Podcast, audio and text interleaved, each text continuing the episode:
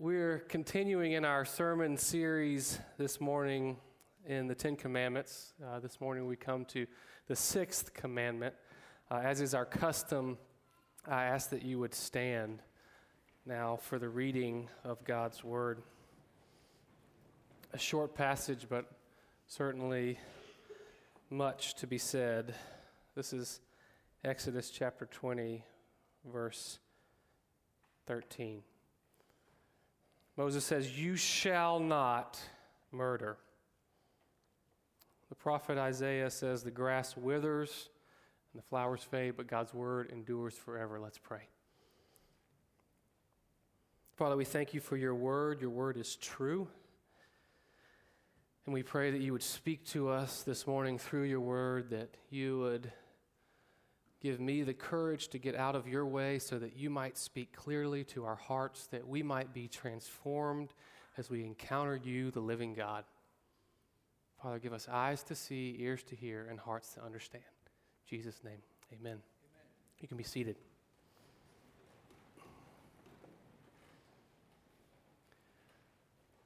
As was just mentioned a few moments ago, and as I'm sure many of you saw on the news, five days ago on Valentine's Day of all days at around 2:30 p.m. Nikolas Cruz walked into Marjory Stoneman Douglas High School in Parkland, Florida, armed with an AR-15 semi-automatic rifle and shot and killed 17 people, injuring another 14 in the process. How tragically fitting is it that we now come to the sixth commandment while still reeling from the sting of death in another American school. And you obviously don't need me, your pastor, to inform you that what happened this week in Florida was evil and was wrong. As a matter of fact, no other commandment is more globally and historically accepted as this one do not murder. Pretty much every society from the dawn of creation has, on some level, recognized it is not right to take the life of another human being. But what is unique for us as Christians, for those of you who call yourself a Christian, is that the Bible gives us a fuller insight into why. Why what happened in Parkland, Florida was wrong. Why murder is wrong.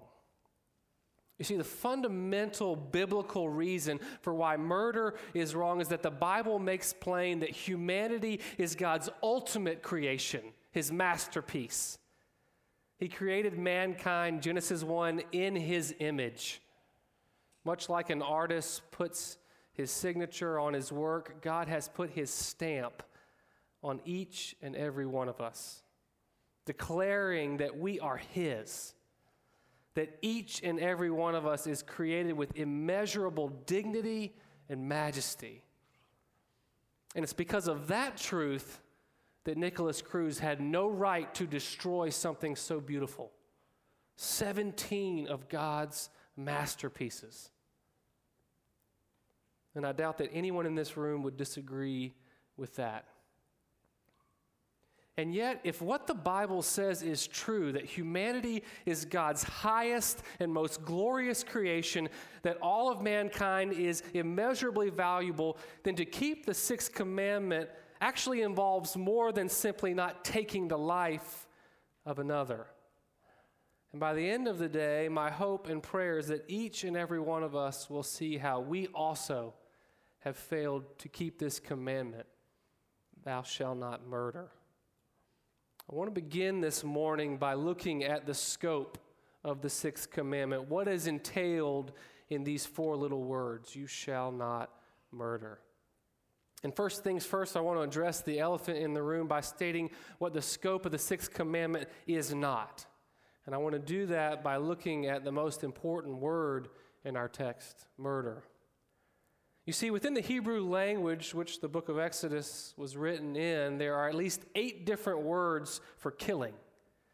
And knowing that, we have to conclude that Moses was very purposeful in his choosing of this word.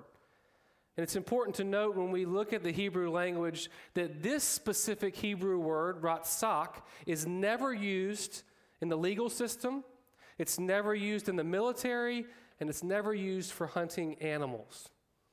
Unlike in English, in Hebrew, there are different words to use for the execution of a death sentence, for the kind of killing that a soldier does, or for the kind of killing that a hunter does. And therefore, what we need to understand right off the bat is that Moses is not making a political statement here in Exodus. He's not making a statement about how governments and legal systems should be run, nor is he making any sort of animal rights statement, but rather, he's speaking specifically to God's people, to the church, and how we should interact with one another. Now, certainly, the Bible does have much to say about war and about capital punishment, but not here in Exodus 20, so we won't address that this morning. So, to be clear, what this commandment is forbidding is not simply killing, but rather the unlawful killing of a human being. When an individual, on his own volition, ends the life of another. So now that we have set the parameters there of what is not included in this commandment, I want to turn now to what is included in the scope of this commandment. And we've already stated the obvious that the sixth commandment forbids us from unlawfully taking another human life. And please hear me in saying that this commandment includes no less than that. God is grieved by that. However, the church has long since understood the scope of this commandment to be far greater than simply the committing the physical act of murder. And this morning, I want to highlight two other ways that we can and we do violate the sixth commandment. First, I want to look at what John Calvin called murders of the heart. See, one of the greatest dangers that we have in studying the Ten Commandments is that we can easily fall into the trap of legalism. Legalism being this idea that the law is a list of rules to follow, boxes to check. And that if we follow these rules, if we check these boxes, God will be pleased with us because of our obedience. And the real problem with legalism is that it's all about me, right? It's, it's about me doing what I need to do to get my just reward. And yet, so much of the law is about others. It's not about you, it's not about me, it's about others. And when we make the law about self, we miss the heart of it entirely. One of the best ways that we can diagnose this problem of legalism in our life is to look at how we are engaging the law. What questions are we asking about the law? I think the Heidelberg Catechism is so helpful here. Question 107 says, Is it enough then that we do not kill our neighbor in any such way? Is it enough then that we do not kill our neighbor in any such way. Can you smell the legalism in that question? Is it enough? You see, the legalist wants to know what is the bare minimum that I can do in order to get my reward. The legalist has no concern about the world around them, the very reason for which the commandment was written. And Jesus is recognizing how rampant this problem has become, and, and he composes the Sermon on the Mount really for the purpose of correcting this wrong thinking. Listen here in Matthew 5 as he addresses the legalism around the sixth commandment, the text that we're looking at today. Jesus says, You have heard that it was said to those of old, Exodus 20, You shall not murder, and whoever murders will be liable to judgment. But I say to you that everyone who is angry with his brother will be liable to judgment. In case we missed it, in case we're a little dense, the apostle Paul drive, excuse me, the apostle John drives this point even further. 1 John 3:15 says, "Everyone who hates his brother is a murderer." And you know that no murderer has eternal life abiding in him. I recently read about this conversation between a pastor and a Jewish rabbi. This is not a joke. It sounds like the start of a joke, but true story, and they were discussing the differences in the two religions. And the rabbi made this deeply insightful point. He says, You know, one of the greatest differences between our two religions is the idea that you, the Christian, have committed a sin just by desiring or thinking it. We, the Jews, believe you have to actually commit the physical act before it's really sin. Otherwise, we'd be sinning all the time. Which is exactly what Jesus is getting at here in Matthew 5. See, the sixth commandment forbids us not just to commit the act of murder, but also forbids us from committing murder in our hearts. There is a person who upset me a while ago. They're not in this room, I promise. And I haven't yet seen this person since they upset me. And yet I've already concocted a plan for how I'm going to get back at this person the next time I see them. I'm not making this up. Every time I think of this person, I play out my plan in my head. And when I was lying in bed a few nights ago, I thought about this person and the revenge that I was going to seek out. And then I began to think about this text. And the Holy Spirit convicted me with such great intensity. He showed me how, according to my Lord and Savior Jesus Christ, every time that I play out that plan of revenge in my head, even if I never act it out, just by plotting, I'm committing murder in His eyes. As Pastor Daniel mentioned a few weeks ago, the first thing these Ten Commandments should do to us is to cut us, to expose our brokenness.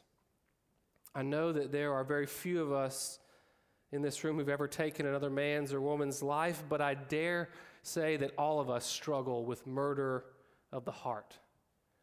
Again, the Heidelberg Catechism says it beautifully. By forbidding murder, God teaches us that He hates the roots of murder envy, hatred, anger, vindictiveness. In God's sight, all such are murder. Church, in what ways are the roots of murder growing like a weed in your heart?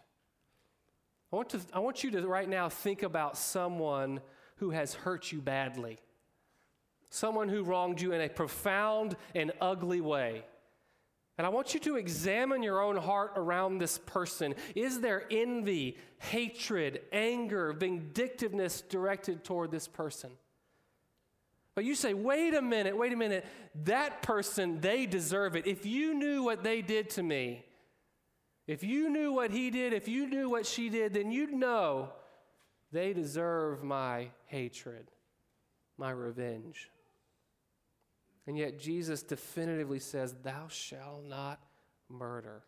And to allow those thoughts, those desires to go unchecked is to commit murder.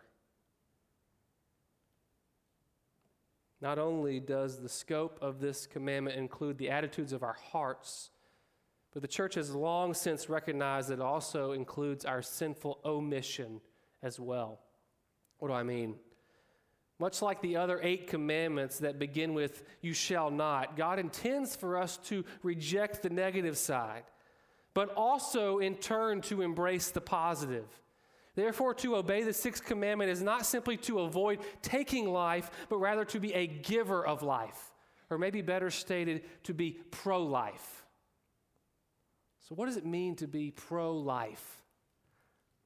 I use that word pro life intentionally because I would be remiss in a sermon on the sixth commandment if I did not mention the unborn child. Church, I want to be emphatic in saying that the Bible is crystal clear in stating that the life, taking the life of an unborn child is murder. Lest we not forget the words of Psalm 139, the psalmist says, in, refer- in reference to God, For you formed my inward parts. You knitted me together in my mother's womb. My frame was not hidden from you when I was being made in secret, intricately woven in the depths of the earth. Your eyes saw my unformed substance. What the psalmist is making plain here is that a child in the womb is a living human being who has an intimate relationship with the God of the universe. And when that life is taken, it is most tragic and it's wrong. Now, I recognize in a room this size that there are no doubt women here who have had an abortion.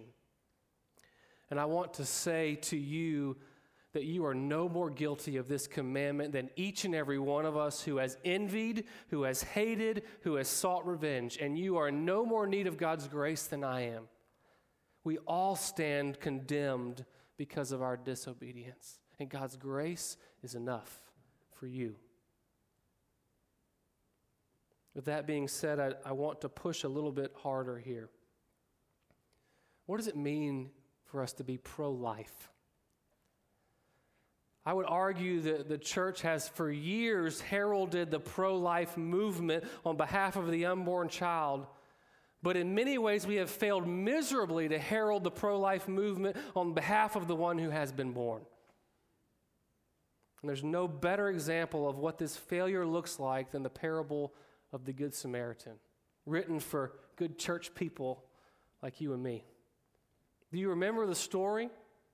There's a Jewish man walking down the road and he gets jumped, beaten, robbed, and left for dead. And then a priest strolls by, a vocational minister like Daniel and myself. And he happens to be walking on the same road, and instead of stopping to help, he chooses to walk on the other side of the road. Maybe to avoid the stench, maybe so he can get away with not noticing that the man was there. And then a Levite comes by, a Levite being much more like you, a faithful churchman or churchwoman, and he too walks by on the other side of the road. But then along comes a Samaritan, a sworn enemy of the injured man, a person that the injured man would have most likely not even spoken to had they crossed paths on that road. And this Samaritan doesn't pass by, but he stops. He bandages the man's wounds, pours on oil and wine, places the man on his donkey, takes him to the inn, pays for his room and board, and cares for him until he is back to full health. What a beautiful picture of what it looks like to be pro life. What's the point of the story? Once again, Jesus is trying to address the legalism that has so creeped into the church. Surely the priest and the Levite could argue, well, I didn't beat him up. I didn't rob him. I didn't do anything wrong. Some other guy did that. But Jesus is showing us how, in our pursuit of personal piety, getting it right, we wind up missing the point entirely. We miss how the law is not just for us, but it's meant to transform the world we live in. I want to read a lengthy quote from Martin Luther about this commandment. He says, this command is violated not only when a person actually does evil, but also when he fails to do good to his neighbor, or though he has the opportunity, fails to prevent, protect, and save him from suffering bodily harm or injury. If you send a person away naked when you could clothe him, you have let him freeze to death. If you see one suffer hunger and you do not feed him, you have let him starve. Likewise, if you see anyone contend, condemned to death or in similar peril, and you do not save him, although you know ways and means to do so, you have killed him. It will do you no good to plead that you did not contribute to his death by word or deed, for you have withheld your love from him and robbed him of the service by which his life might have been saved. Therefore, God rightly calls all persons murderers who do not offer counsel and aid to men in need and in peril of body and life. He will pass most terrible sentence upon them in the day of judgment, as Christ himself declares. And then Luther quotes Matthew 25. I was hungry and thirsty, and you gave me no food or drink. I was a stranger, and you did not welcome me. I was naked, and you did not clothe me. I was sick and in prison, and you did not visit me. Brothers and sisters, the scope of this commandment certainly calls for us to be pro life by fighting for the life of the unborn child, but that fight for life, for abundant life, must not end when that child is born. You see, we actually violate the sixth commandment when we observe the inequity in our educational system here in Durham and we just walk right on by.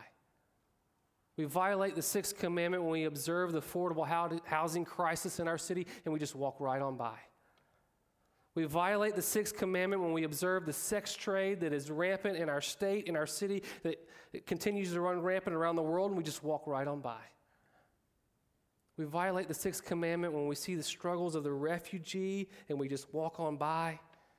We violate the sixth commandment when we ignore, ignore the plight of the homeless, of the mentally ill, the disabled, the abused, the widow, the orphan. The list goes on and on. And the reason that we do this, the reason we don't get involved is so often we fail to see and truly believe the very truth that makes murder wrong that we talked about in the first place that all of God's people are his masterpieces that we're created in his image with immeasurable dignity. Therefore, their whole life matters, their flourishing matters. But what? What if? What if we, Christ Central Church, began to put on this biblical lens and we began to see our abstinence as murder? I wonder how much more of a blessing we might become to our beloved city if we did. And this morning in the early service, I watched somebody get out of their seat and go sit with somebody who was hurting, crying. What a beautiful picture of what it means to be pro life. How do, we, how do we do this? How do we begin to see the dignity of all humanity? How do we curb our angry hearts and embrace this call to pro life living? Again, like Daniel mentioned a few weeks ago, the first role of the Ten Commandments is to cut us, to expose us as the sinful men and women that we truly are. And there's no question when we understand the full scope of this commandment that it cuts us deep. That the anger in our hearts and the omission of loving our neighbor both definitively prove that we are guilty of murder. All of us. But the law was never intended to leave us there, broken and without hope, but rather it's supposed to propel us to Christ, causing us to fall down at his feet, begging for his mercy and grace. And when we run to Jesus for mercy and grace, where do we find him but on the cross? Being murdered for something that he did not do. And there in the crowd, the very people who demanded this murder, what are they doing? They're mocking him. They're laughing at him, they're spitting on him. And what does Jesus do in return? Does he strike them down for not acknowledging his authority and lordship? Does he banish them to hell for not recognizing and honoring him as the King of Kings, Lord of Lords? No. He cries out to his heavenly Father on their behalf. He says, Forgive them, Father, for they know not what they do he begs his Father for mercy for them and for us. So, church, this morning and always, we must take heart in the fact that our Lord and Savior Jesus Christ went to the cross to forgive murderers like you and like me. And it's when that truth, when it lands, that it compels us to live differently. Not so that Christ will love us, because he already has and he already does, but it's that truth that fuels us and gives us this picture of what it means to be pro life, even to those that seem to deserve the opposite. And then we begin to see the dignity of all humanity, and we seek to forgive rather than to wrong people and commit murder in our hearts. And we refuse to walk by those who are hurting, those who are suffering, and we begin to stop committing the murder of omission one person at a time. Church, we need to repent. We need to repent of the ways that we have not loved our neighbors well. And then we receive and rest in the forgiveness that God extends even to us murderers. And then we beg God, God, would you empower us to walk in love and to truly love our neighbor as ourselves? Let's pray. Father, I confess, I repent there's so much anger and ugliness and root of murder in my heart. And I allow that ugliness to go unchecked with no guilt or remorse. Father, would you convict us this morning of the murder of our hearts. Father, convict us of our sin of omission, how we have failed to be pro life, how we continue to walk right by those who are struggling, those who are hurting, those who are in need. God, would you compel us as we are moved by this beautiful picture of your son Jesus, pro life for us, crucified for us?